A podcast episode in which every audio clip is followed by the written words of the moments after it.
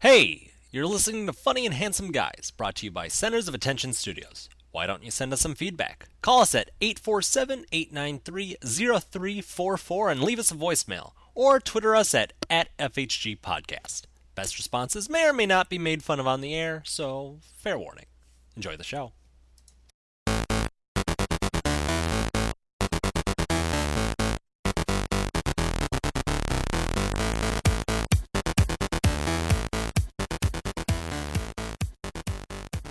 Hello, everybody. Welcome to another episode of Funny and Handsome Guys.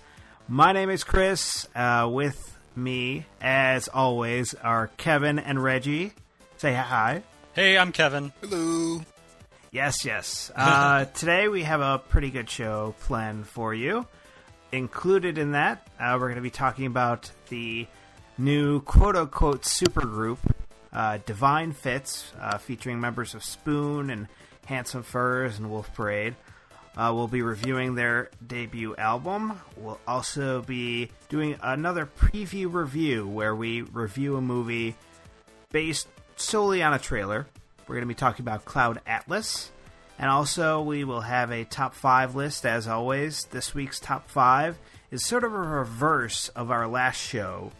Uh, our last show, we were doing top dream teams, and, and what wound up happening was Reggie and I thought that it was top team ups that have already happened that we think were great, you know, team ups, and Kevin thought it was duos or team ups that should happen or that he'd like to see happen. Well, because we sort of misunderstood, miscommunicated that, we're doing the reverse today. And so, what it's going to be, Reggie and I are talking about our ideal dream team ups. Kevin's talking about team ups that have already happened that he felt were really great. So, uh, that said, let's. Uh, uh, should should we uh, Jump right our- into it, eh? Uh, well, should should we explain our absence? We were gone for a week. We were. We just we're busy people, you know.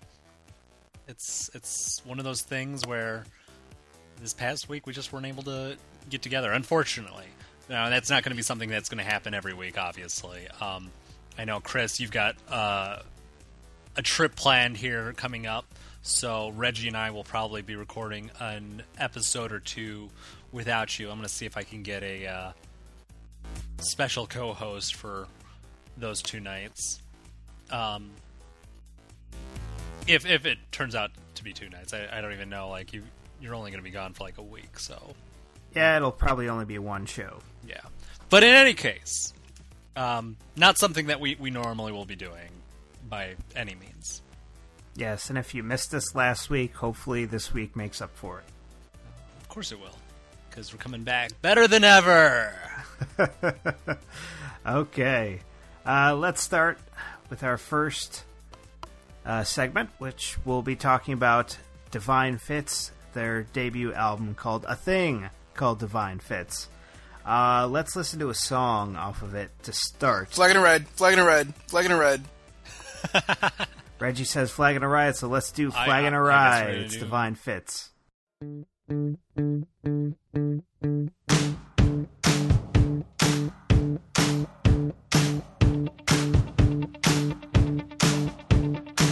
I know you see me just like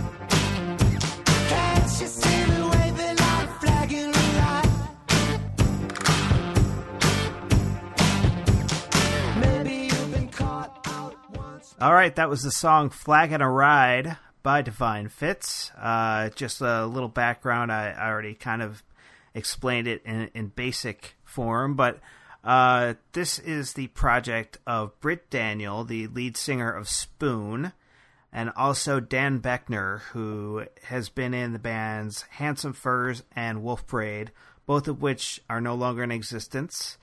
Uh, he actually ended Handsome Furs a couple months back.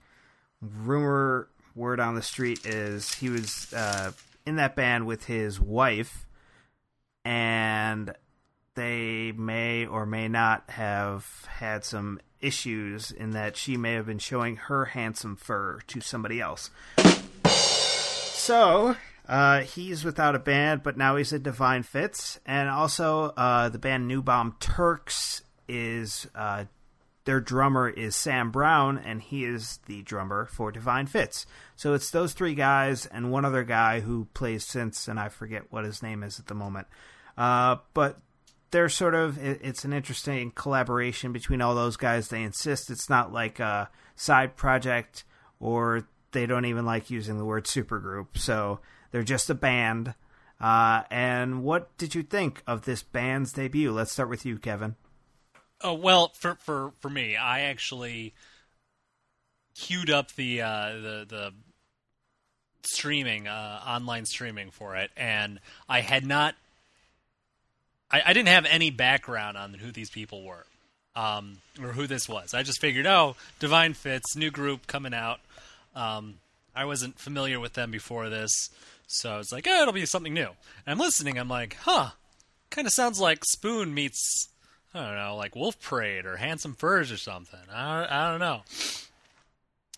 And and that's what it is. That's that, and it's it's funny because like I had no idea. Um, but but I mean, you really get what what you would expect out of that, and it's not necessarily a, to to write it off. It's not trying to damn it with faint praise to sound that to say that it, it sounds like you know Spoon meets Handsome Furs. Um, I really liked it. It's it's a really like poppy electronica uh, um, influenced uh, uh, album. I'm hoping that there's more from this. I mean, this is this is a, a fun end of summer album that uh, I don't know. I like. There's there's just some really fantastic uh, moments here. I'm gonna I'm gonna point to uh, the Salton Sea as an example of of one of my favorites because one thing that I really love from this album is that a lot of these songs like they're not long songs. There's nothing here that's over five minutes, and most everything is below four minutes. But it feels really like they're, they're letting a lot of these songs sort of breathe, and, and you get a lot of like riffs and that that just sort of like allow themselves to be, and it, it- they they go on for just the right amount of time, and it's not going to drag on at any point. Yeah, I I feel like uh, you know that that's pretty well right on. Uh, Re- Reggie, do you have some thoughts on it? Um, I just like Kevin. I had no clue. I didn't even like. I've heard of Spoon, but I'm not familiar with their music whatsoever. So I really didn't have any idea um, what to look forward to.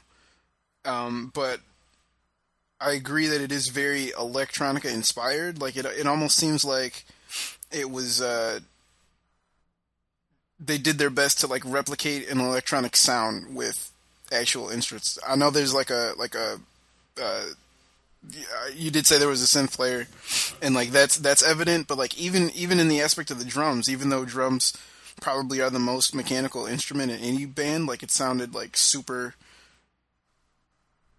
just just precise and exact, you know. And um, in a way that's good, in a way that's bad, you know, because it, it I mean, it helps make them sound unique, but at the same time, like, uh, it, it just makes them seem less human. I, I worry because like this is the so-called supergroup. You you you worry that it's going to be you know a full-on side project. It's not going to ever evolve into something with its own real identity, and that's not to say that that you don't see like the start of that here.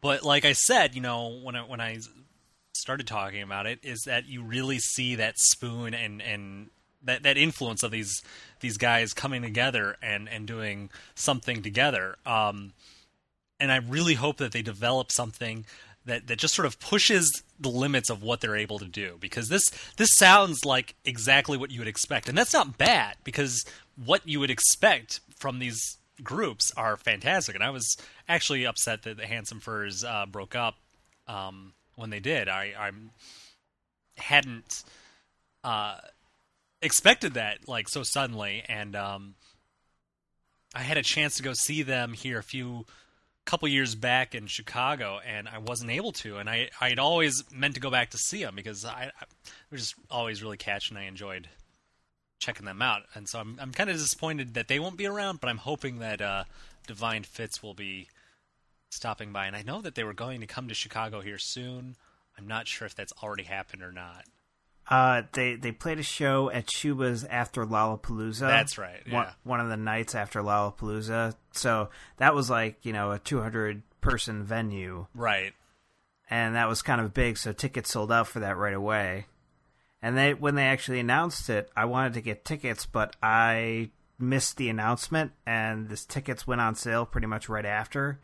So they were sold out before I could try and get tickets to that. But you know, I I do, you know, like you, Kevin. I had the urge to see Handsome Furs perform live. I'd heard great things about their live show, Yeah. and uh, I'm upset that I'm not going to be able to see that now. But Divine Fit, Yeah, I mean, I'm I'm just saying that that you're going to get to see them. I mean, Dan Boeckner is. I mean, he's here. He's he's still working. It's not like he's going to stop, and and it's pretty. It, it just seems to me very logical that he would end up working with uh, Britt Daniels of Spoon. Um, they always seem to me to be just a, a very likable group to to get along with, and I'm surprised we haven't seen more uh, collaborations with him. Though I know Daniels is is a pretty busy guy right now. So well, you know, he's Britt Britt Daniel has Spoon, and then he's produced a bunch of records for a bunch of bands that he really likes. But he's never really had a project outside of Spoon before. he's doing. So- isn't he doing a uh, solo album here? Not that I've heard of. I swear I just heard that that he was He- doing a not a solo, but um He has joined a third project. that's that's what I was thinking. And I, I they were saying that it, it really is just a a big um vehicle for his his stuff, and it's really Well, the thing about it is, I think in that third project, uh, which they're calling themselves Split Single, um, I think in that third project he is playing bass and he's not doing vocals. okay. So I don't know how much involvement he really has in that band. I mean, if he's just playing bass on a record, then that's one thing. Uh, but if uh, you know, I also heard him say, you know, we're doing it old school Elvis style, just a bunch of guys in a room with one microphone. So I don't know if that means they're doing vocals together or what. Who knows? But yeah, he's just now become like busy, busy, like starting Divine Fits and starting Split Single outside of Spoon. So like in the last few months alone, that's just how it's emerged. Yeah. Uh, but other than that, he's been producing records and, and doing Spoon. So, Yeah. you know, this is kind of his first official step away from that world a little bit. And, you know, I do think that it sounds, his tracks especially sound a lot like Spoon. But, you know, Flaggin a Ride is one of them. Uh, Would That Not Be Nice is another that I think both really echo that Spoon sound but that's not necessarily a bad thing. I mean, if if he is stepping outside of his comfort zone a little bit, as you mentioned, Kevin, the Salton Sea is a good spot where he kind of does that, where where the synths shimmer a bit and uh, go off on the these more interesting instrumental tangent type things. Uh, I also think that the last track, Neapolitans, is very different um, than than a lot of the rest of the record, and it's pretty anti-commercial. Uh, that song, the rest of the record is, pretty good in terms of being commercially viable. But I, I also think that you know Dan Boeckner is really stepping up to the plate here. I think he is working probably because he has nothing else to do. I don't know. Uh, but he is working at at a level that's you know as good as it was with Handsome Furs, if not better. And I think a song like Civilian Stripes, where he's paired with just a, a pretty acoustic guitar and, and just a tiny slice of piano, the emotion that comes through in his voice, I think, is, is excellent. I think it, it really adds to the mood of the song and, and creates a nice ballad that you wouldn't necessarily hear from him otherwise. So, in, in that sense, he's done a ni- he's done some nice work in this. You know, Britt Daniel does some great work as well. So it, it's a good start for Divine Fits, I think, and I'm interested to see uh, where they're going to take it next. Hopefully, in a little more experimental direction. I'd like to see that. Agreed. Me too. Reggie. Um, I, I don't. It, it's it's kind of a. No, this is this is is I'm going to point out um, why I like this group that that we've got here because Reggie, you you don't have experience with Spoon or Handsome Furs. I'm. It, it doesn't sound like from what what you're saying, I definitely don't.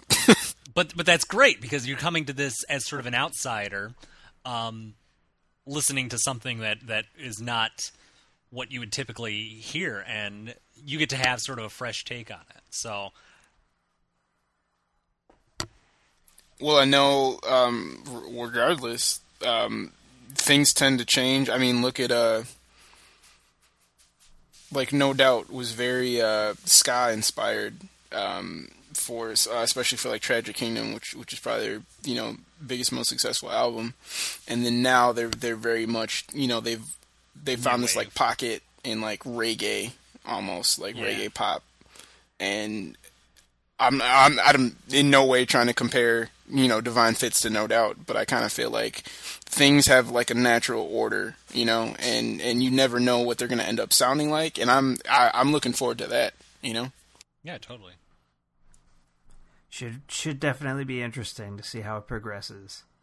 Uh, okay, so that does it for uh, our album review this week. Let's talk a little bit and do a preview review, an advanced look at Cloud Atlas. This is the Cloud Atlas Sextet? I doubt there's more than a handful of copies in all of North America. But I know it.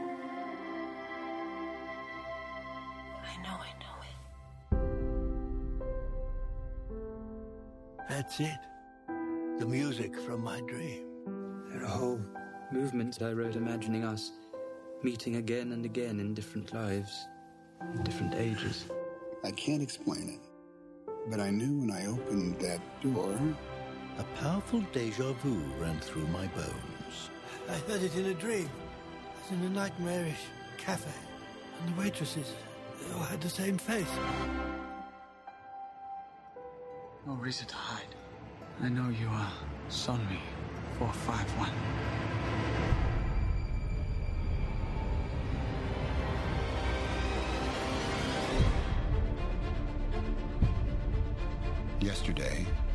Life was headed in one direction. Today, it is headed in another. You ever think the universe is against you? Fear, belief, love, phenomena that determine the course of our lives. These forces begin long before we are born and continue after we perish.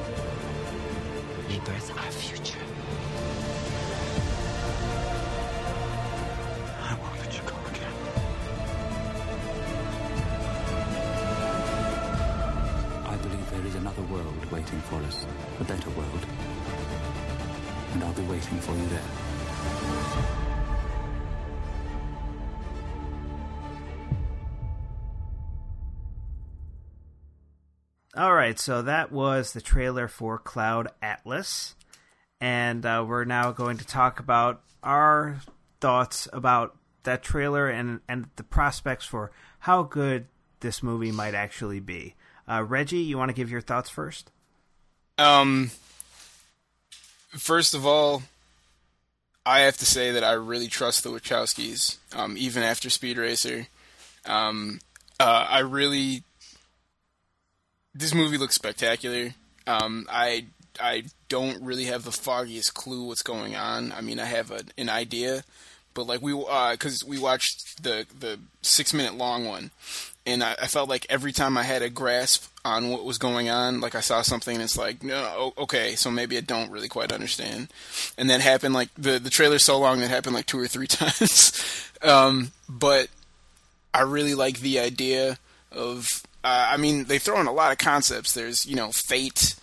Um, I mean that's that's a big one that that there's certain people we're destined to meet and certain feelings we're destined to have, and and certain things we're destined to see whether we understand them or not.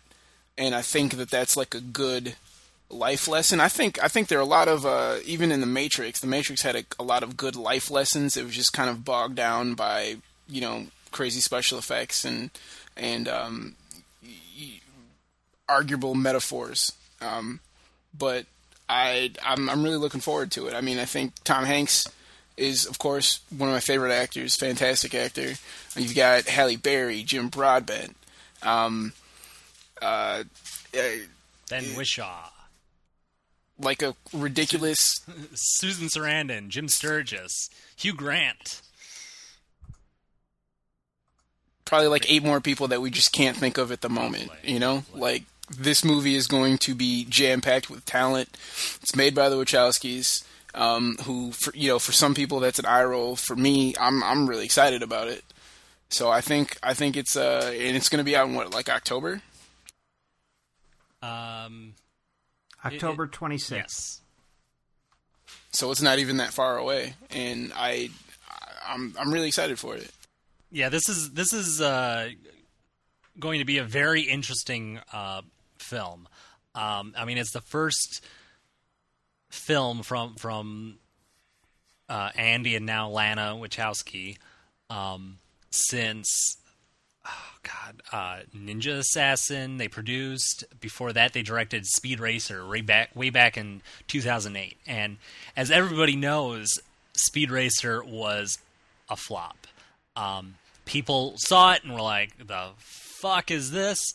And it it, it just it sort of became a punchline at the time, and it's it's unfortunate because the movie is such a great representation of of the cartoon.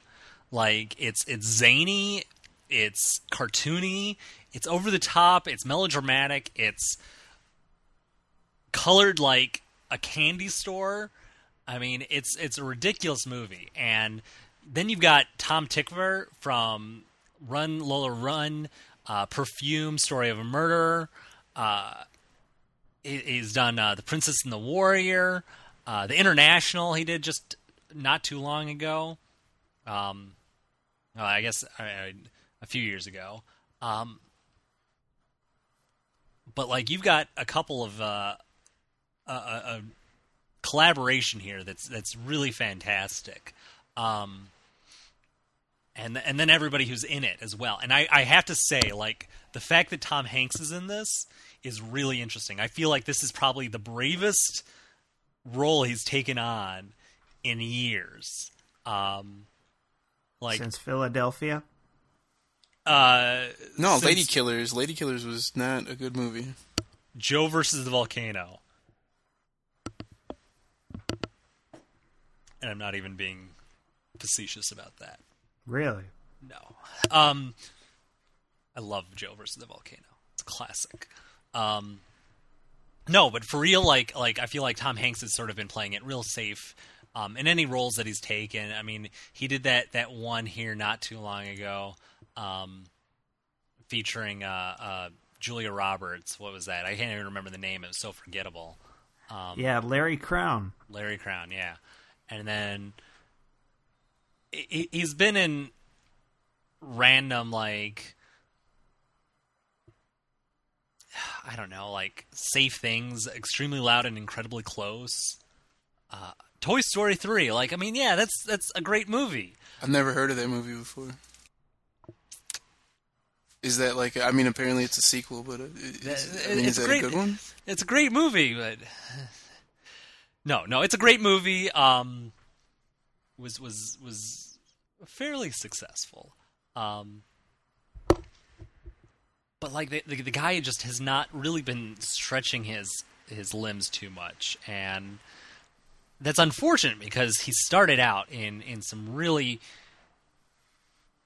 fantastic, uh, uh you know, brave roles. Like, and, and you don't you don't think of some of his roles in like Splash as as brave, but you you look at something like, um, okay, so so he, he's done stuff like like Bosom Buddies, which is sort of a, a a joke at this point, but he's also done things like Joe versus the Volcano. He's done Forrest Gump. He did Green Mile. He did Toy Story, which I mean, you may not realize it at this point because it's such a huge success, success now. But playing the voice in the first computer animated movie after I, I can't even think of what what its closest analog would be. Maybe reboot? You know that that was what we were experiencing for for computer animation at the time. And uh so so the guy the guy has done brave things but he hasn't in a long time. And cloud atlas looks to be something very brave. And it I, i'm not sure if i'm the only one who got this but it looks like the wachowskis and tom tykwer's fountain the fountain um and i'm referring to the uh, um Darren Aronofsky. yeah, Darren Aronofsky movie from a few years back, starring Hugh Jackman and um,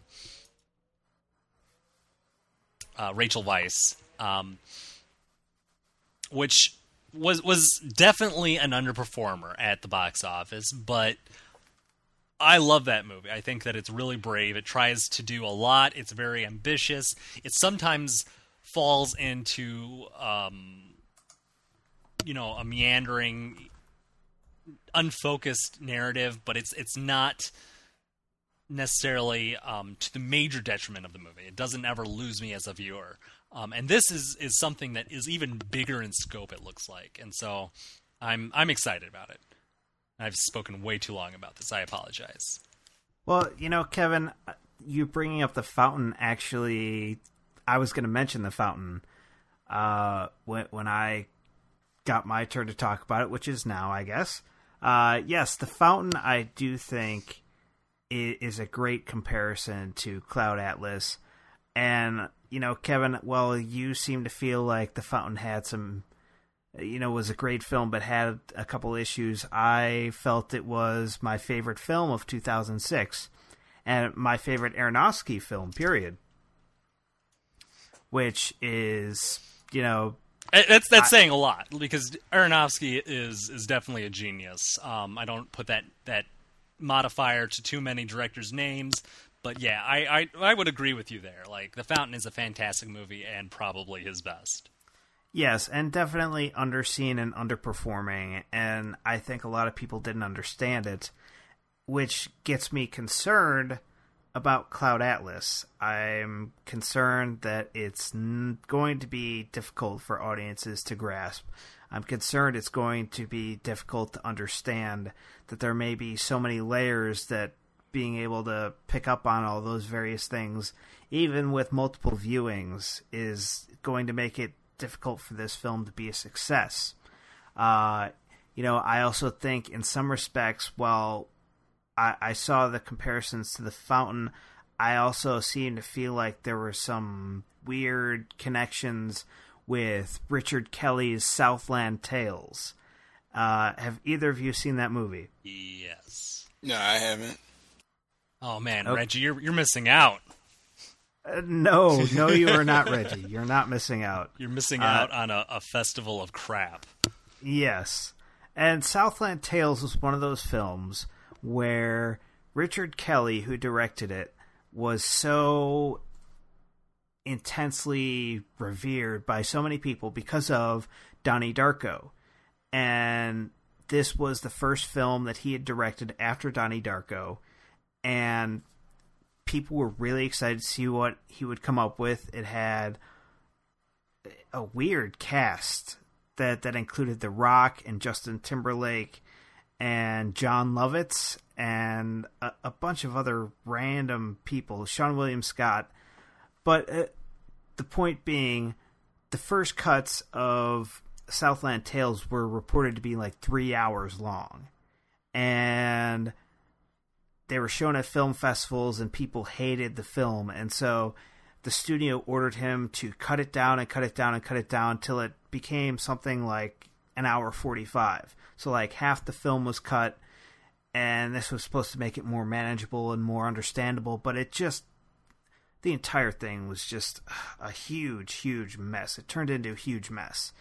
And kind of an embarrassment for him. And I think that the Wachowskis, very revered directors, you know, they they have the Matrix behind them, Speed Racer not so much, but the Matrix at the very least, uh, and, the trilogy did pretty well for them.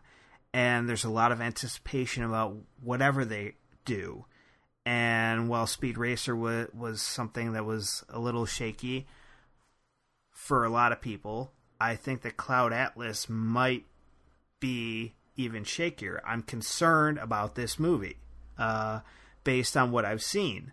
And granted, you've got a cast that includes Tom Hanks and Hugo Weaving and Halle Berry, Hugh Grant, you know, Jim Broadbent.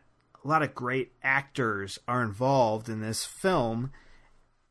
And I don't necessarily know that any of them have been doing their greatest work lately, as has been mentioned. You know, Tom Hanks doing some safe films, uh, Halle Berry doing some really Catwoman. bad, bad films. Yes, Catwoman among them. Hugo Weaving is just kind of boss in anything he's in. So, but even still, he was he was in a couple so-so films. Hugh Grant, I don't, I can't even really remember the last movie I saw him in. It's been a few years. That that being said, uh, while the cast has been known for quality in the past, most recently not so much. So that only adds to my worries. Needless to say, and, and from from the five or six minute preview that I featurette that I saw, I f- I'm concerned about this film, and I don't think it's gonna be this incredible adventure, this incredible movie that everyone's hoping it's going to be. I'd like for it to be that, but I don't think it's gonna it's gonna hit those marks. I just can't see it.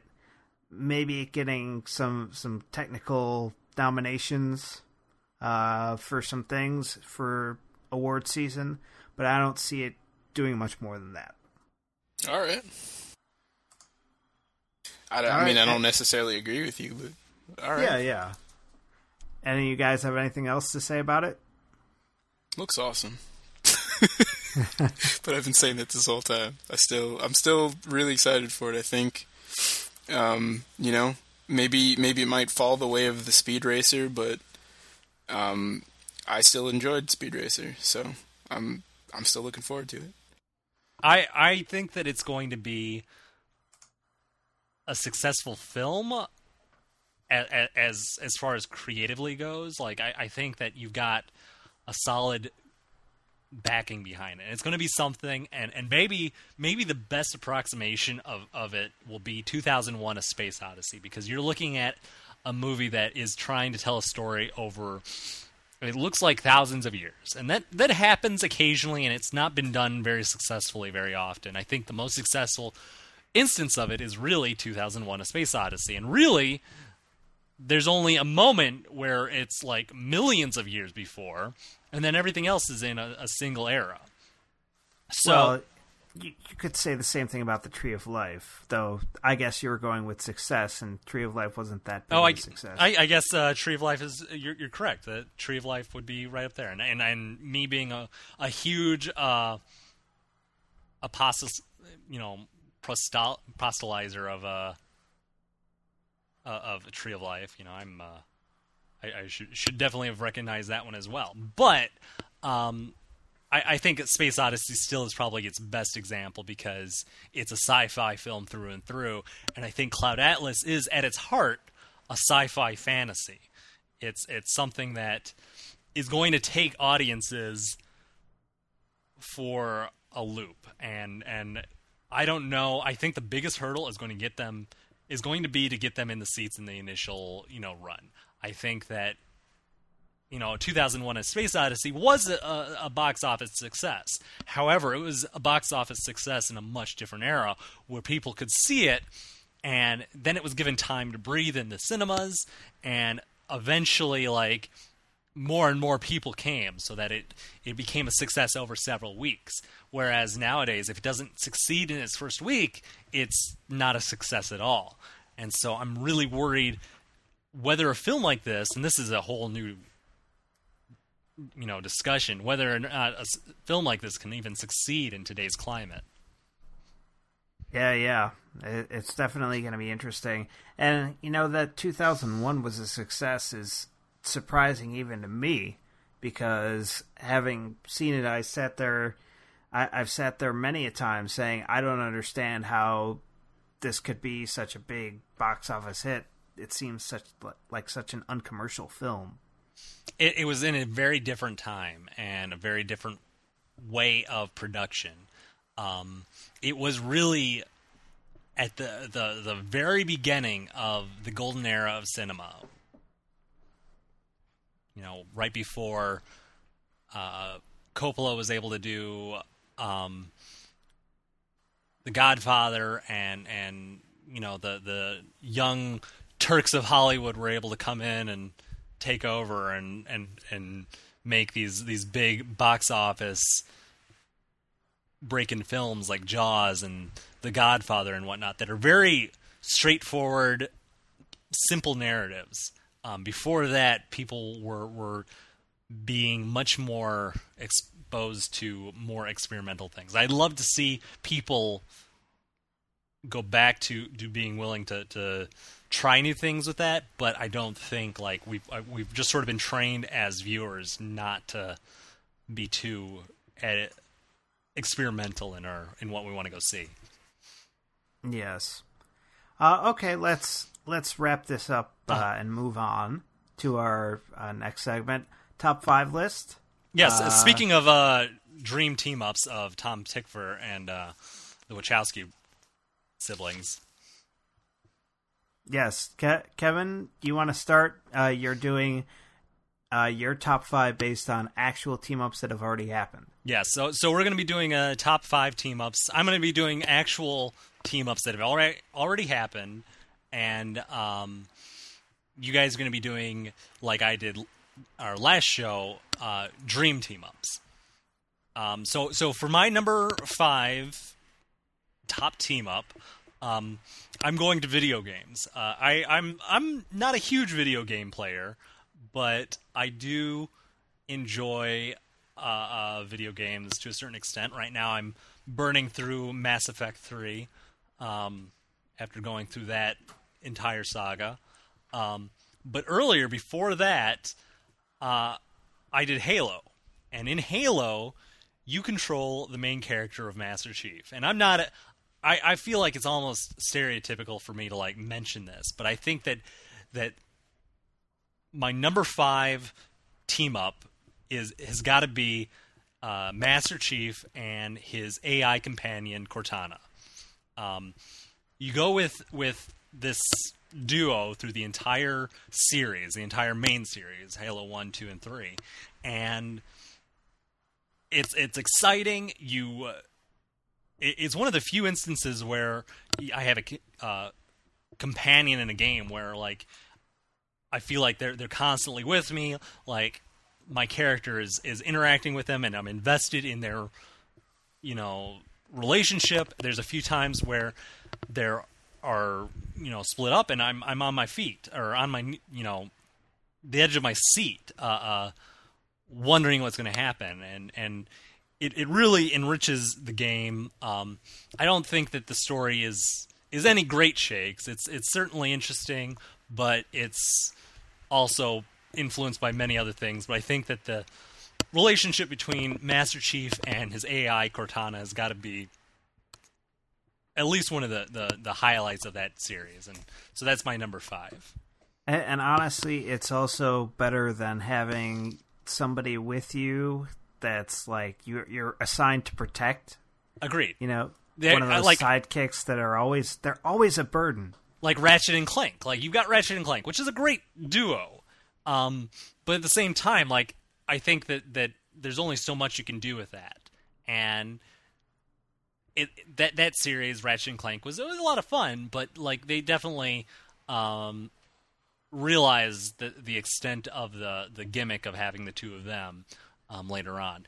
Um, and then, then something like uh, Half Life Two, you've got um, and that was a, another big consideration for me. Was Half Life Two has got you've got Gordon Freeman and he's got his uh, um, Alex wasn't her name yeah, Alex? Yeah, Alex um, is like a companion throughout much of the game. Like much of the series, like you got her in it, and it really preceded a lot of other examples, like uh, the the um, what is it? Sands of Time. What am I thinking? Um, Prince of Persia. Yeah, Prince of Persia, the Prince of Persia reboot that they had, they have uh, a duo there as well, and it really precedes that sort of relationship in, in Half Life Two, and so I guess that would be, you know, a fo- you know, an alternate, um, you know, honorable mention. But I think that not having her present and yet still having her present is is very effective in in Half Life or in in Halo rather. But I think in in comparing her to Clank, I think there's a lot of situations where Clank is very functional. Oh, certainly. I, I think I think it's a totally different thing. Like you've got different relationships, different gameplay mechanics here, so it's not an apples to apples comparison at all. Um, I'm I'm looking at it uh, from a storytelling perspective, and I think most of my picks here are all from based on storytelling um, perspectives. You know, what what are the best com- uh, partnerships in, in telling great stories, and, and I would say Cortana and Master Chief would be the best example of a video game using a partnership to tell a story for me.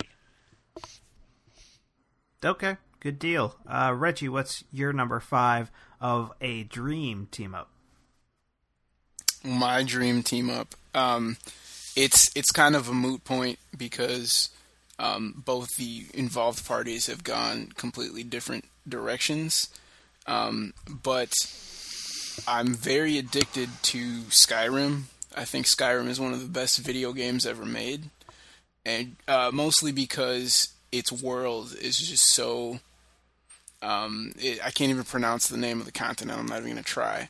But I mean, it's it's like this fully realized place, like with all these you know different like islands and you know there's um there, there's all these different towns and and like every you know random cave you stumble into, you know it turns out that that oh hey this happens to be the home of a of a troop of bandits, and um there's just so much to do in that world, and it made me think that uh, Bethesda, the company that that makes Skyrim, if if they would um, take that uh, the aspect of the fully realized huge world and applied it to the Game of Thrones universe.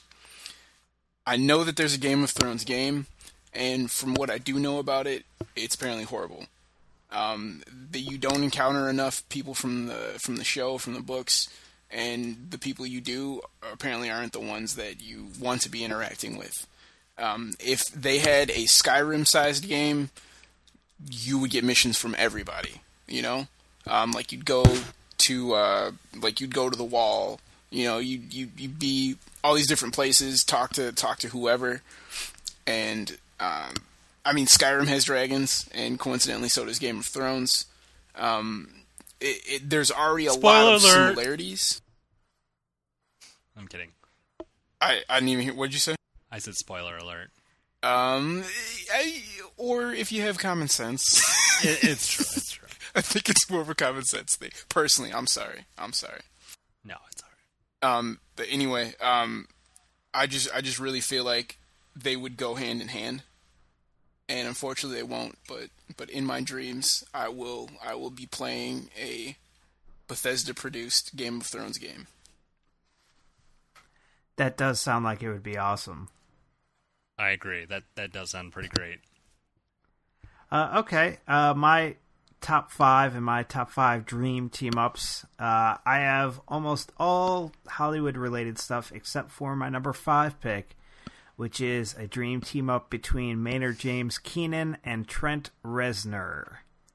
Uh, this was actually supposed to happen uh, about, I want to say it was probably about a decade ago. Close to it. Like you and I were in college, um, and I remember when they when they were talking about doing it. Or well, no, we weren't in college. We were we were probably I don't know. It was it was about at the beginning of our college years. Yeah, yeah. And they were they were in the studio making music and they came to the realization that due to their record labels being uncooperative that they would not be able to release any of it. So there is actually some songs, probably not many, but at least a couple songs that Trent Reznor and Maynard James Keenan. Uh, Maynard James Keenan, by the way, just for some backstory in case anybody has no idea who that is, uh, he is lead singer of Tool. He's also he he has his other band called Puscifer. And Trent Reznor, of Perfect course, Circle. Yes, I, I forgot about a perfect circle. and in fact, uh, you know what Maynard did was he re- he re-recorded one of the songs that he did with Trent Reznor with a perfect circle, so that because he thought it was good enough that they should put it out there. Uh, but yeah, so Maynard has done all that stuff. Trent Reznor has done Nine Inch Nails. He's got his new band with his wife called How to Destroy Angels. They're supposedly going to have material out before the end of the year. But in the meantime, uh, this whole Maynard uh, thing with, with Trent Reznor has gone by the wayside. It's vanished into thin air. The band was supposed to be called Tapeworm, and uh, it never actually officially happened. Happened not the way that it was supposed to happen. So I feel like it was a really huge missed opportunity, and something that I would like to see actually happen. Still. Oh, me too. I two of my favorite artists out there. You know, Trent Reznor has, has I think, often been unfairly overlooked. Um, people look at Nine Inch Nails and go, "Oh, he's just for angsty, you know, teens and whatnot." But like, that's not all of the music that he does. He also does some really fantastic, beautiful. Um, sometimes just straight beautiful, sometimes haunting uh, uh, instrumentals, and he, he, I mean, he's a fantastic artist in general. And um, Maynard James Keenan, I, I, I came to a bit later than some. I was not a huge Tool fan when I was in high school, but then I, I found a perfect circle and I became in love with that music and uh, discovered Tool and, and I, re- I really was a big fan of Tool as well. Um, and and Puscifer is definitely unique. Um, and, and that's something you can say about Maynard James Keenan is he's he's a very unique artist. And you take two artists, one who who is a fantastic just creator, and one who's just so unique in his um, influences, and you combine the two of them. That I I too was very disappointed that tape uh, tapeworm never materialized. Yes, and actually, uh, the song "Passive," which can be found on a Perfect Circle's 2004 album "Emotive," that was the Tapeworm song that was re-recorded uh, by a Perfect Circle. And there's also, I guess, one other Tapeworm song that came out uh, under Maynard's other project, Puscifer. Uh, on his C is for please insert sophomoric genitalia reference here record. Uh, the song called Potions was actually one that he wrote with Trent Reznor, but they never, I don't know if they ever recorded it or not, but they, a version of it uh, appears on the Puscifer record. So it it has the the things from those sessions have come out in various ways, I guess. Uh, okay, Kevin, what's what's your number four? Okay, so my number four um, is is actually uh, Watchmen, featuring um, Alan Moore and Dave Gibbons. I think that the team up between Dave Gibbons and Alan Watchman or Alan Moore to bring Watchmen about um, was absolutely fantastic. Dave Gibbons was pretty much at the height of his his power with which with Watchmen and a lot of people will give a lot of credit to Alan Moore for Watchmen, and, and much of Alan Moore's work, he gets the sole credit. But I think with Watchmen, you got something where it could not be what it is without the artwork. And Gibbons, who came from uh, 2000 AD, you know, before Prejudge Dredd, um, and a, a few other um, things. He, he did some Doctor Who work, uh, Doctor Who comic book work. Um, and then he came in and he did Watchmen and gives it such a unique look and and I don't think would have nearly the power without some of his mirrored uh, uh, panels. Some some of the work he does there is just as absolutely um, brilliant, and and not enough credit is given to him. And so I think that the pairing of them to, to bring about Watchmen, which is probably my my favorite comic book of all time. Um, I mean, yeah, it's got it's got to be the two of them. Okay, yeah, I I too, even though I'm not really a big you know comic person, uh, I feel like The Watchmen is a very good story. I really like it. So, good good choice, Reggie. What's your number four? Um, well, for my number four, um, this one's also video game related.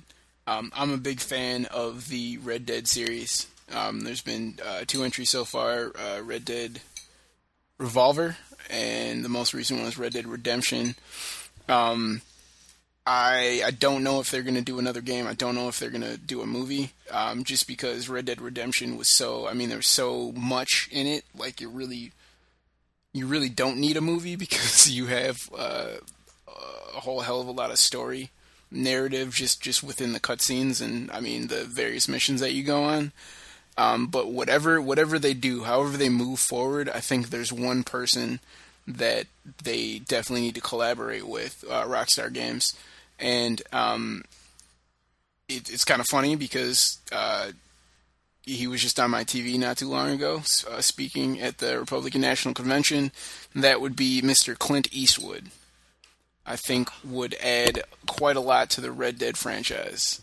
Um, whether it is in a third game or whether it's in a movie, I think um, I think having someone of his caliber, um, just with everything that he's accomplished in his career, I think that would make um, anything Red Dead like ten times more amazing. Just in my opinion.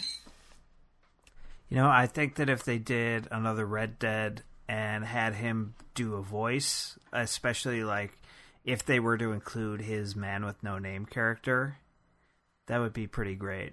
Uh, I don't know that he would necessarily do something movie related because a he's pretty much said that he's quit acting, with the exception, I guess, his last acting role is going to be this upcoming Trouble with the Curve.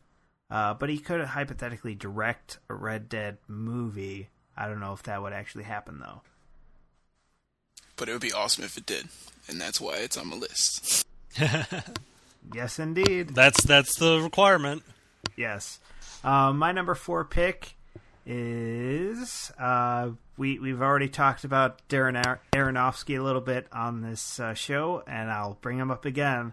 Collaboration between Darren Aronofsky and Philip Seymour Hoffman. Uh, I feel like Philip Seymour Hoffman is an actor's actor. He's he's one of the best actors living today, making films today, and he worked. He's worked with a lot of great directors. Uh, most notably, Paul Thomas Anderson. You know his work in Magnolia and Boogie Nights and uh, Punch Drunk Love and the upcoming uh, The Master are all going to be you know those past roles have been great. This upcoming role is going to be great, I'm sure. Uh, you know, he's worked with, let's see, so many great directors. That being said, uh, he has yet to work with Darren Aronofsky, who I think is one of the best directors around these days. And, you know, he's Aronofsky's been sort of very picky about what projects he takes on. And I think that the addition of Philip Seymour Hoffman to any of his casts would make for a fantastic film, make making already what's probably an already good film even that much better. So I hope that someday they do choose to collaborate. That would be fantastic. I mean, you see what what happens with uh, Philip Seymour Hoffman when he has like an actors director such as uh, uh, Paul Thomas Anderson or um, gets in, involved with a uh, creator like um, Kaufman. You know, you you get fantastic, unique work from him, and uh, Aronofsky, I has has pulled some great performances from people as as distinct as as Mickey Rourke. I mean, who is not a bad actor by any means, but he's like he he revived his his career uh, with the wrestler. And Sort of. Uh, I, I mean, we haven't seen him in that much since, I guess. Uh, it's true. Well, he he briefly He was briefly revived- Whiplash. He was Whiplash and Iron Man. So he Yeah. he was briefly revived there. Now he's who knows what's happening with him now. Um, but yeah, that that would be a fantastic uh, team up.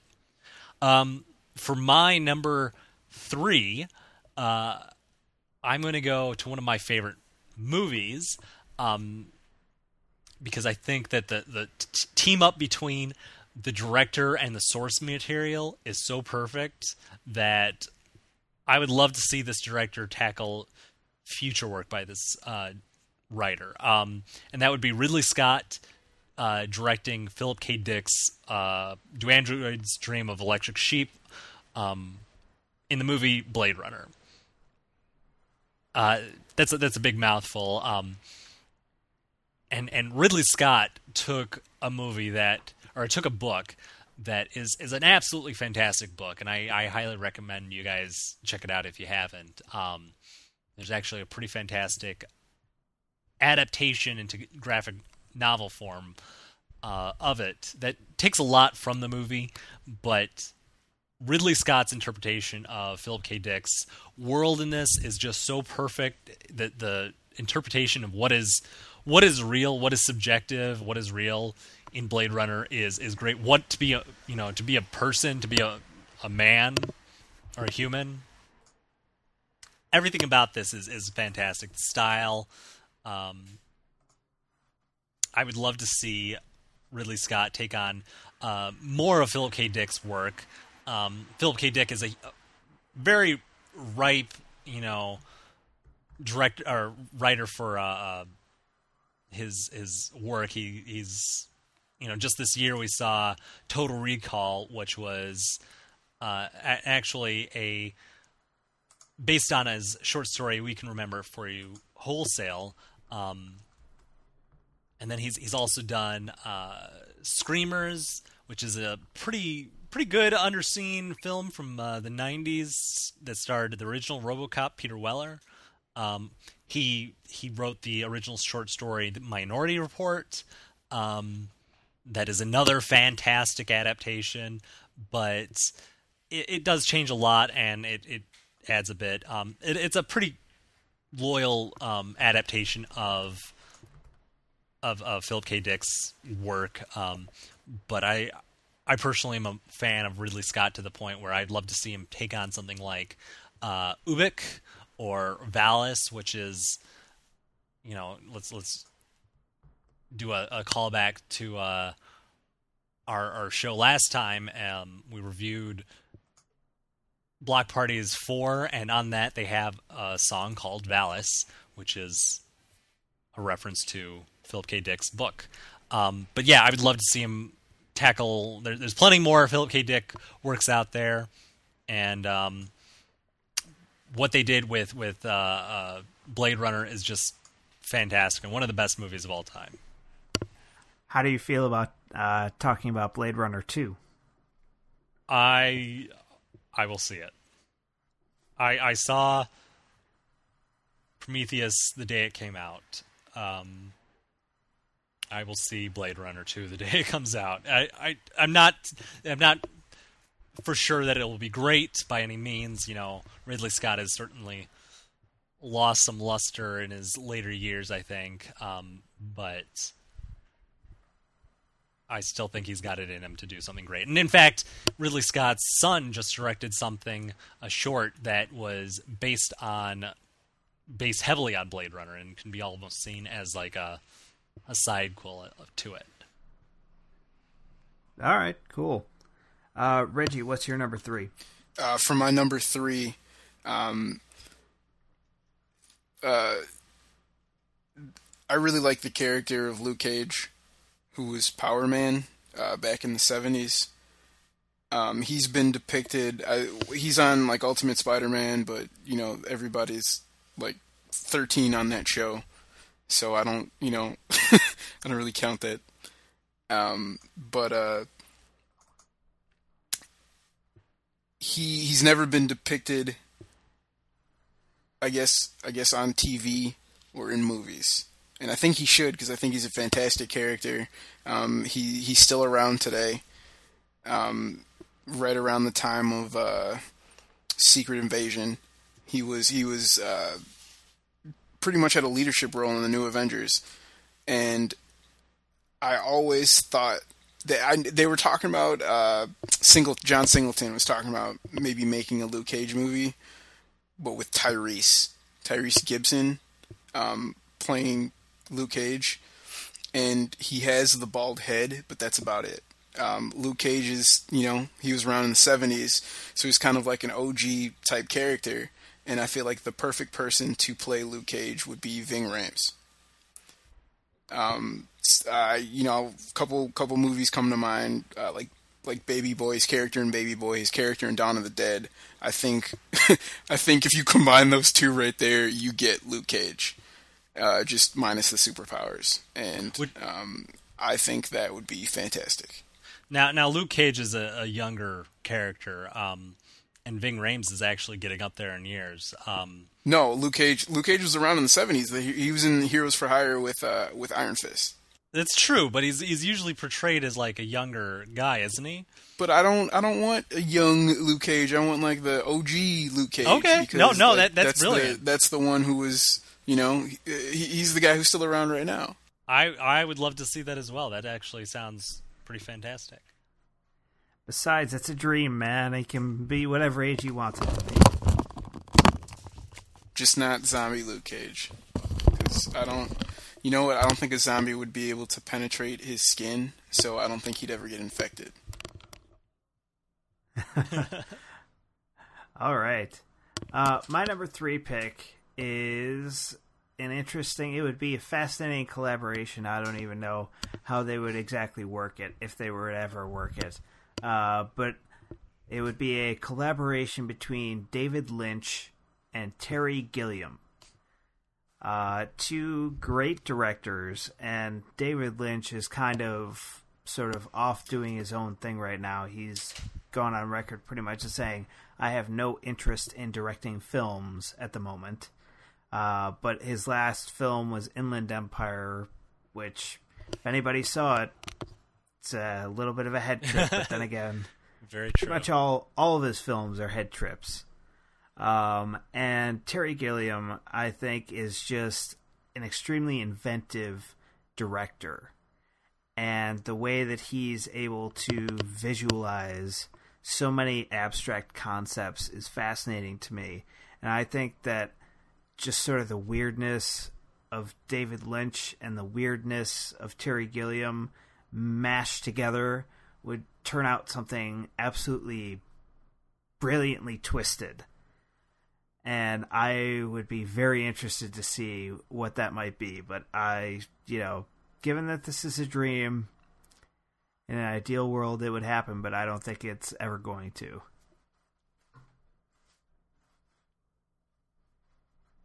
Yeah, that would be fantastic. I both of these directors, David Lynch is is found his niche. Terry Gilliam, not so much. Um, I feel like Terry Gilliam is is a sort of director who has a huge following, but is often never produce he, he- he never produces the work that his fans think that he he he does. Um, at least not at the time. A lot of his work is maligned at the time of its release, and then it gathers a following later on. Um, a lot of his stuff just comes out and it kind of goes nowhere. Um, he- he's one of Kevin, did you see the Imaginarium of Dr. Parnassus? I will admit I did not. Is it because you have uh, you, you feel like Terry Gilliam's not meeting his potential? That one, I, I'll be honest, I was kind of. I mean, Heath Ledger had just passed away when when that movie came out, and it was a big part of its its production was going around with uh, uh, different actors in the same role, transforming throughout the film. Um, I was kind of put off by that. It's definitely a film that I've I've always wanted to see, especially considering Tom Waits is in it. I mean, Andrew Garfield is in it, who, you know, Spider Man. So, Yeah. But yeah, I mean, it's it's not a movie that I've I've avoided for any real reason except for at the very start of its release. Um, but it's certainly one that I I need to re- return to. Okay. Uh, are, are you done with your point on Terry Gilliam? Yes. Or, uh, okay. Uh, what what's your number uh, two pick? Okay, so my number two pick, um, and it's it's gonna probably show my hand a little bit too much here. You know, from prior conversations that we had earlier um, in this list, uh, Trent Reznor and David Bowie, uh, they first got together with, I believe, Reznor did a remix of um, "I'm Afraid of Americans." Um, David Bowie really enjoyed what he did with it. And from there, they, they did a tour. Uh, I believe it's the Scary Monsters tour, I believe they did.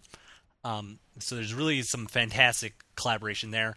Uh, unfortunately, I, there's, there's not really any official stuff that's out there that, um, other than uh, David Bowie and Trent Reznor's official "I'm Afraid of America's" uh, Americans um, song, but there's some some bootlegs out there that are absolutely fantastic, um, and the live stuff is is great. Um, I'd love to see them do something in the studio together. Um, but what they've done already is, is pretty fantastic and I yeah, so so David Bowie and Trent Reznor. Well, you know that uh, David Bowie is essentially retired, right? I, I do know this. I do, um, and that's that's part of why like I'm I'm happy with what they've done. I I can't really see them doing anything in in the future. S- uh, same with Trent Reznor. Like he he's not retired, but he's doing something different. He's not really doing uh, Nine Inch Nails anymore. He's doing How to Destroy Angels. Is doing his film scoring. Um, you know, they're both in, in new phases of their career. Um, but I do love I'm Afraid of Americans. So Yes, and I would like to say it's one of the great tragedies of my life that I never got to see David Bowie perform anything yeah, live. I I will agree with you there. Uh, Reggie, what's your number two? Um, my number two is uh, directly in the wake of the whole Michael Bay Ninja Turtles fiasco. Um, because Michael Bay, of course, proposed to uh, make them aliens, which would kind of bastardize the whole teenage mutant part of, uh, of of who they are. But anyway, I thought, well, who would make a decent Ninja Turtles movie that sticks to the source material, and not only that would be amazing to watch. And it's kind of funny because you know we talked about Cloud Atlas, and I thought that the Wachowskis would make a kick-ass Ninja Turtles movie. Oh. Especially looking at their their you know I've already professed my love for uh, Speed Racer. I I think you you've hit on something really really good here. Like they they know how to portray goofy and action and you know translate cartoon. Um, they did produce uh, V for Vendetta, which is another graphic novel adaptation. Yeah, I'm I'm right there with you. Yeah, I I agree as well. I think that would be fantastic uh, team up. Where they go for that, but I unfortunately that's probably not going to happen. But that's why it's a dream. Yeah, exactly. Uh, my number two pick is a confederacy of dunces and a studio willing to finance it. uh, so it would be a dream if that film were to finally get made. Uh, it's a confederacy of uh, Confederacy of Dunces. If you are not aware, it's a book by John Kennedy Toole. Uh, it was first published in 1980. He had actually been dead for over 11 years. Uh, he committed suicide. However, uh, it did win the Pulitzer Prize for Fiction back in 1981. It's been considered a cult classic uh, book and also one of the funniest books ever written. And it has been attempted to be made into a film about a half dozen times already. And it just, every single time it tries to get made, something goes wrong and it just doesn't happen. 1982, Harold Ramis tried to make the movie with John Belushi and Richard Pryor, which would have been amazing, but uh, John Belushi died. So uh, then, then of course later they were talking about uh, either John Candy or Chris Farley doing the lead role, uh, but uh, they both died. so, and then John Waters tried to make some weird adaptation of it starring Divine, and then Divine died. Man, that's like a that's like a actual curse that's like floating over Confederacy of There- Dunces. They're they're suggesting that maybe the film is a a film version is cursed. Uh, well, but even the I mean, because the because the author killed himself, you know, so maybe maybe that started it. Yeah, really, that's a good point. Uh, you know, that the, there have been other attempts to try between, uh, you know, Steven Soderbergh and David Gordon Green trying to do something in 2005, uh, starring Will Ferrell. Uh, that was even supposed to go forward, and they had a bunch of different people cast in various different roles, including Paul Rudd and Mos Def and Lily Tomlin. Uh, however, funding dropped out uh, for many reasons. Paramount was supposed to make it, and Hurricane Katrina happened uh, when they were supposed to start filming back in 2005. So basically, this film has not gotten made, and they keep trying and they keep failing. So it would be amazing if they could finally get it done and bring to life what could be one of the funniest books ever.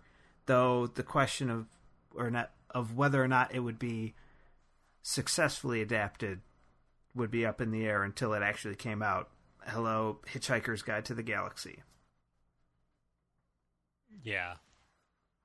I I'm a I'm a huge fan of that book. Um I actually read it right after I got out of college. Um somehow missing it throughout uh high school and college and it is one of the great tragedies of cinema that this movie has never been made. Um, there have been so many great potential starts to it, and and I'm not sure why they've just never been able to pull it off. But yeah, it's fantastic stuff. Kevin, what's your number one? Okay, so I've got a I've got a tie here. Um, I cheated a little bit, but uh, it, it it's a it's two actor director duos. Um, the first one is Jimmy Stewart and Alfred Hitchcock, and the other one is John Carpenter and Kurt Russell. Um, this this are th- these are two like opposite end of the spectrums as far as movies go. Like Hitchcock and Jimmy Stewart made pretty classy movies. Um, he did Rear Window and Vertigo, two of Hitchcock's best films, probably only rivaled by North by Northwest um, in his canon. Um, Psycho. Psycho, perhaps. I, I think Psycho is is a great film, but a little bit uh, too pulpy for it to be a really. I don't, I don't know. I like Psycho, but the ending kind of knocks it down a little bit of a, notch for me. Um, and I mean the very ending where the the psychologist comes on and explains it away, and it's like, eh, I didn't need that. Um, it always pisses me off. But Vertigo, I think, is is damn near the most perfect film that you could possibly come up with. Um, Rear Window is is not too far off either. Um, and then you've got a movie like The Man Who Knew Too Much and Rope. Man Who Knew Too Much is definitely, you know, the one of the ultimate, you know, uh, examples of Hitchcock's uh, The Wrong Man storyline. You know, you got North by Northwest, you got Cary Grant doing the whole thing throughout it, and he's sort of mugging through the entire thing, and it's it's total fun. Like I love North by Northwest, and it's probably um, in my top ten favorite films of all time. Um, but then you got Jimmy Stewart, who is a little cheesy, but he's not. He, he's a little bit more innocent. He doesn't have the, the sort of cocky attitude and nature of uh, of of Cary Grant, and so you got Vertigo, which is brilliant because of his vulnerability. You you've never seen at this point in cinema a a major a- actor portray himself so vulnerable in in a film. Um, or the director. The director Hitchcock really lays it all out on the line. All of his psychoses are right there in in Vertigo, and it's it's absolutely brilliant. And Rope is also brilliant. I mean, it's not one of, of Hitchcock's best films, but it is brilliant for the way that it pioneers the um, single shot uh, uh, efforts, where they where they try to um, do much of the film with a single shot, but it's it's really broken up to se- into several reels, of course, because it's just physically impossible at the time to like film an entire film with with a single shot like that. Um, and then you got John Carpenter and Kurt Russell. Uh, they actually started in a movie about Elvis, um, i- i- a TV movie uh, back in the '70s, and um, it actually won a, a Russell a nomination for the uh, Emmy Award. And then from there, he did Escape from New York and Escape from L.A., The Thing, um, Big Trouble in Little China. I mean, it's it's brilliant. Like uh, The Thing being one of the great horror movies of our time that that was dramatically under underappreciated when it came out. Um, and then you got Big Trouble in Little China, which is just cheesy fun and certainly not not a movie that is anybody's idea of like a great movie, but it's also a great movie in of what it is. And Escape from New York is like the penultimate, not the penultimate, but like the personification of the the action film, and like it's it's an American action film to the nth degree. It's it's great, and so yeah, the two, the two of these guy, the, the two of these pairings have have totally changed the face of of film with their works, and uh, both both in different ways, of course, but yeah, those are those are my two choices: uh, John Carpenter and Kurt Russell, and Alfred Hitchcock and Jimmy Stewart. No, no, no. Those are some good choices. Well done, well done. If Not if nearly well done. If, if you could do if you could do it in his uh, uh, droopy dog uh, voice from American Ta- uh, an American Tail, Fievel Goes West, um, I'd be very impressed.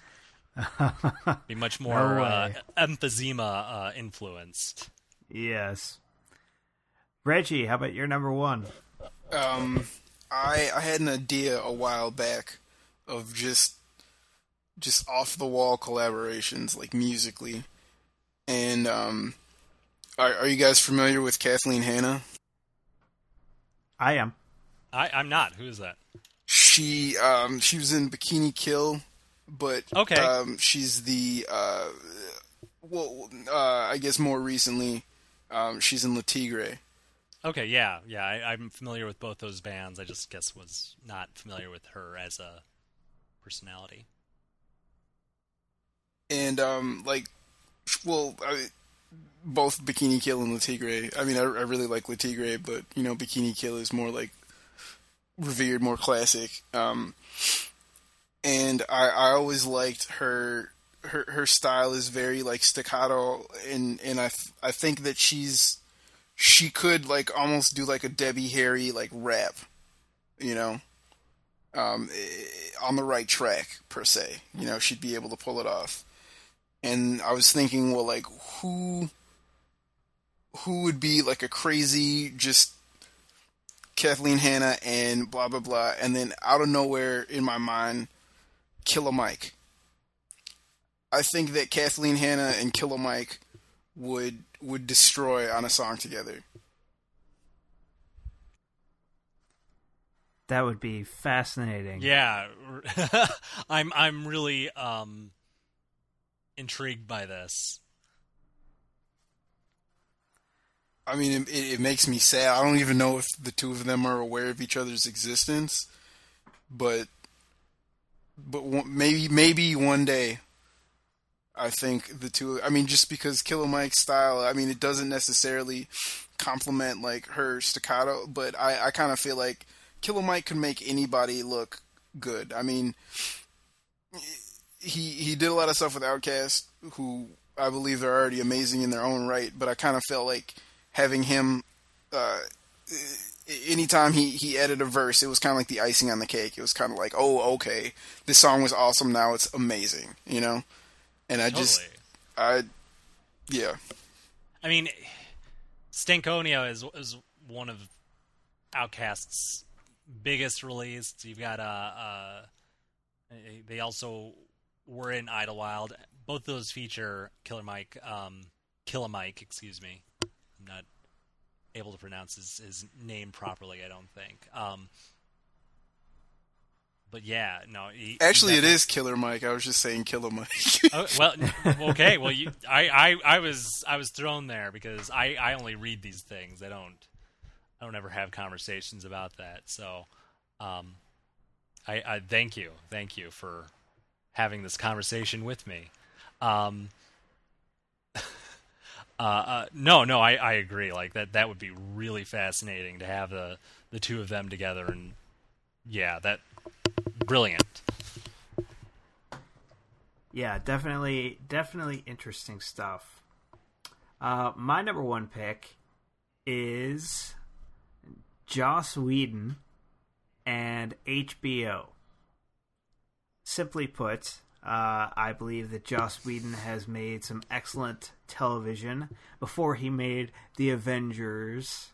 Uh, he's done some excellent work in television that that includes Buffy the Vampire Slayer and Firefly. I guess you could say Angel too. Uh, Dollhouse, uh, which he made a few years ago, was also excellent. And the thing about it is, all those shows, save for maybe Buffy, all those shows have essentially been canceled for one reason or another, usually because they're not doing that well in audience size. And I think that Joss Whedon comes up with some incredible storylines and some incredible characters. And it's all serialized television. It's not episodic where you've got, you know, a certain thing happening in an episode and then you can skip a few episodes and come right back in and not need to know any information. You need to watch every episode in order to understand exactly what's happening with these characters and the development that goes on. And so, because Joss Whedon does such a great job telling a narrative story, and because he creates such vivid characters, I think that a cable network, specifically like an HBO. I, I said HBO, but really it could be Showtime. It could be AMC for all I care. Uh, but a network that actually believes in him, that will give him the ability to do what he needs to do, get out of his way, and let him produce some excellent television. And not have to worry as much about the ratings where you know instead of you know being worried that 15 million people are are going to watch your show you know go to a cable network where you know a million viewers is a good number and put one of his shows on one of those channels and see how it does and i think that when he's sort of put into that sort of environment into one where a channel is supportive of what he does, I think it could make for one of the best television series ever created. So that's my piece, and that's that's why I feel it would be one of the most uh, one of the most and best collaborations that could happen. Uh, and who knows, that one actually might happen somewhere down the line. I think it'd be interesting too, just because I, he'd be able to turn like turn up the the tone of whatever he's working on if it was on HBO. It wouldn't have to be so um, so pristine or saccharine per se. And I'd I'd like to see Whedon do something a lot grittier. Yeah, yeah, grittier and you know a little heavier language, a little more violence, that sort of stuff. I, I wonder if that would really be appropriate for him. Like he he's a fantastic writer, um, but his his work has often been even when he's given free reign. Like you look at something where he's been giving free reign, such as uh, Doctor Horrible's um, Sing along blog. sing along blog. You know, yeah, I mean something like that. Like he's never been interested in in that super grittiness that um, I think a lot of people would have subscribed to HBO um, for, for for their shows. Um, Well, hold, hold on. Do you think that, you know, like HBO has the newsroom? Aaron Sorkin, do you think Sorkin makes shows like that? I, I don't, and and and uh, that that's the thing. Like I, I, I agree with you. Um, it, it it would certainly be interesting. I'm not sure.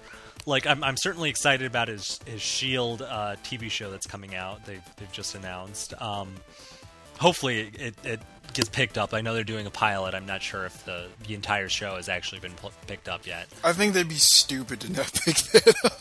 I agree. Yeah. I, I think they were probably like, uh, yes, you, you could you could do a, a TV show based on your your super successful billion dollar winning movie that you just made for us. Yeah, yeah, sure, you can do that. Um, but yeah, no, I, I, I think it would be interesting to see him do something for, for HBO. I mean, he is he is such a, you know the consummate TV writer. You know, he, he's done Angel and Buffy and uh, the Dollhouse. I'd love to see him do something with a little bit more budget for a television show. Um, and maybe he'll get that with Shield. I'm not certain that's what he's going to get. Um, and I think HBO may be able to give him a little bit more and give him a little bit more free reign. Um, because he's he's such a huge thinker. Like even even some of his earlier works, such as uh, I mean, he did the story for uh, uh, uh, Titan AE way back in the day, and I I actually hold that film. It's not a very good movie, but um, I enjoyed it for what it was, and uh, I like that Yeah. one a lot, actually. I, yeah, I, know I like one. it a lot, but it, it, was- it was a, it was a bomb, and it was not critically acclaimed by many people, and it actually uh, killed the animation. Uh, Was that Fox? was that yeah. yeah. with Bluth? That was Bluth's uh, animation Yeah. studio. Yeah, it killed it. But no, yeah, I mean, and he actually started out. He did the uh, screenplay or, or a story treatment for Toy Story. Um, I don't, I don't even know if he's credited for it, but uh, Yeah, he is. is he? Okay. Um, I, I, I didn't know if if he was or not. I just Well, but but the original Buffy the Vampire Slayer was was, was years before. Toy Oh, Story. it, it was. So, like, he's he's been toiling around um, behind the scenes forever. I yeah. After after after the Avengers, I, I will say yes, yes. Give me an HBO show by by Josh Whedon, Joss Whedon. Okay. Uh, that wraps up today's show. All right. Uh, this week's show, I should say. Uh, we'll be back next week with plenty more show, lots more entertaining tidbits, and you know, talking about music, talking about top five lists, talking about whatever. Uh, so, uh, any closing remarks, you guys? Nope, I think that does it. Nothing from me. Have a good week, everybody.